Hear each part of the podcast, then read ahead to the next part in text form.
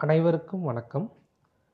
இன்று சிந்தனைக்கு எடுத்துக்கொண்ட தலைப்பு வாழ்க்கையில் அளவு கடந்த கோபத்தின் உணர்ச்சியை விட கொடியது எது? அவற்றினால் வரக்கூடிய தீங்கு யாது? மனிதனின் அறிவுக்கருவி உணர்ச்சியின் வழியில் செயல்படக்கூடியது. உணர்ச்சியில் இருவகை தன்மை உண்டு. புறப்பொருள் மற்றும் அகப்பொருளின் மூலம் நெஞ்சத்தில் அறியக்கூடிய உணர்ச்சி மற்றும் உள்ளத்தில் அறியக்கூடிய உணர்ச்சி என்று இருவகைப்படும். நெஞ்சத்தில் புறப்பொருளின் மூலம் அறியப்படக்கூடிய உணர்ச்சி பொய்ப்பொருள் உணர்ச்சி அதாவது நிலையில்லாத நிறைவடையாத தன்மையை பெற்றிருப்பது. உள்ளத்தில் எண்ணுதல் சிந்தித்தல் மூலம் பொய்ப்பொருள் உணர்ச்சி மெய்ப்பொருள் உணர்ச்சியாக மாற்ற முடியும். மெய்ப்பொருள் உணர்ச்சி மூலம் நிலைத்த நிறைவான தன்மையை பெறலாம்.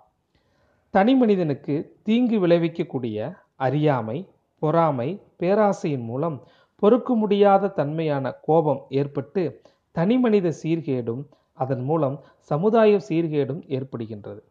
இத்தகைய தன்மை ஏற்பட காரணம் ஒவ்வொரு பொருளின் மெய்ப்பொருள் தன்மையின் உண்மையை அறியாமலும் உணராத பொழுதும் ஐம்புலன்களின் உணர்ச்சியின் வழியே அறிவு சென்று அளவு கடந்த புலன் இன்பங்களில் ஈடுபடும் பொழுது பல்வேறு நிலைகளில் அகம் மற்றும் புறப்பொருளின் இன்ப நுகர்வில் ஏற்படக்கூடிய உணர்ச்சியில் நிலைத்து இருக்கும்போது தன்னுடைய அறிவுத்திறனில் செயல்திறனில் சமநிலை குறைந்து தனி மனிதனின் எண்ணம் சொல் செயல்களின் மூலம் உயிரின் இயல்பான மாண்பு கெட்டு அனைத்து உயிர் வாழ்க்கையின் அடிப்படை தேவையில் சீர்குலைவும் மனிதகுல மேன்மையும் கெட்டுவிடும்.